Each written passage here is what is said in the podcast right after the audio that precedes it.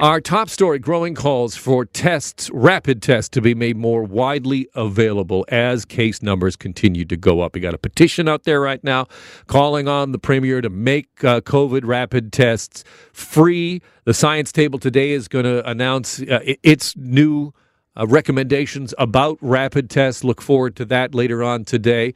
Uh, rapid tests are currently offered for free in businesses in Ontario, but there's been calls to say, well, look, you should be able to just walk in to a, a, pharmacy or and say, I need a rapid test, and they should give you one. You shouldn't have to pay 40 bucks for it. That is the call to the government. So, man, there were a lot of eyebrows went way, way up when Christine Elliott, the Minister of Health, the Deputy Premier of this province, said this in the legislature this morning.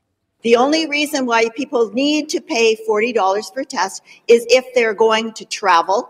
And if that is happening, then yes, they will have to pay $40. Otherwise, these tests are free of charge to people who come in, symptomatic or asymptomatic in some situations. Order. They've been close to someone with COVID. But I can assure the members opposite and the people of Ontario that if they need to have a test, they can go to their pharmacies and they will receive a test free of charge. Whoa, whoa, whoa, hold on, hold your horses because the Minister of Health has had to issue a clarification. There's a lot of heavy lifting, lifting being done by the word need there. Need. If you need a test, heavy, heavy asterisks. And my next guest will help me uh, sort through it. Uh, Kyro Maseh is a pharmacist and the owner of Lawlor Pharmacy on Kingston Road in Toronto. Also happens to be my pharmacy. This is my pharmacist. At the end of this, I'm going to actually order a refill and some prescriptions. So it all works out great for me. Kyro, welcome to the program. Welcome, welcome. Thank you, thank you. All right, so you must have been surprised to hear this that, oh, you can just walk in and get a free rapid test at any pharmacy. There's a pretty big asterisk there. Uh, like, I'm not really surprised. The, the, the minister doesn't work in a pharmacy, so she doesn't know the in and outs of what we do. Uh, and I'm sure that she's got a lot on her table, but the, this is not this is not the case. No, you can't just walk into a pharmacy and get a rapid test for free. And she clarified this. Uh, I think she was probably referring to the PCR test. Right. You can get a um, free PCR test provided that you are symptomatic, or you can go to a testing center and get one, but you can't get a rapid test for free. So that that is correct, and and PCR tests are not screening tools; they're diagnostic tools. There's a difference between the two. Uh, so they they just the speed of a PCR test, the convenience of getting a PCR test makes it not viable as a screening tool that we can just hand out to everyone in a classroom or, you know, any parent that has a doubt about that little sniffle that their child has. And th- that's the issue that uh, as of this moment, and it's been over a year and a half that we these tests were available and we knew they worked. As of this moment, you cannot get these tests for free they cost next to nothing. In many countries in Europe, they're handed out like tissue papers. And here we are in Canada, depending on a parent, in the case that I saw yesterday, a parent of a child with special needs to pull 40 bucks out of their wallet, okay, so they could test their kid and protect his classroom. This is not fair. This is not right and it the, the onus should be on governments, both liberal and and conservative, federal, federal, provincial. I don't care. The onus is on those capable adults to protect the citizens, not on a parent of a child with special needs that already has enough on their plates.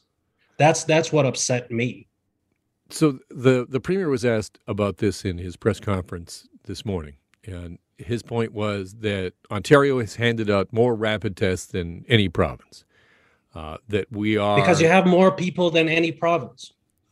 That that we are the province is going to have a holiday blitz at high traffic areas. That they're going to send kids home over the Christmas break with five rapid tests each, and that all of this uh, is a level of protection uh, and that we don't need to be able. He didn't say specifically, but that he he sort of deflected this question about should they be free for anyone to just walk in to a pharmacy. I'm I'm wondering your reaction to that. Let's let's okay. How about this? How about we make them a dollar so people don't don't end up wasting if that's a concern.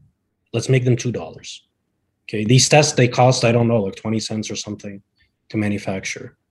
So let's not kid ourselves. These tests catch cases. They catch plenty of cases.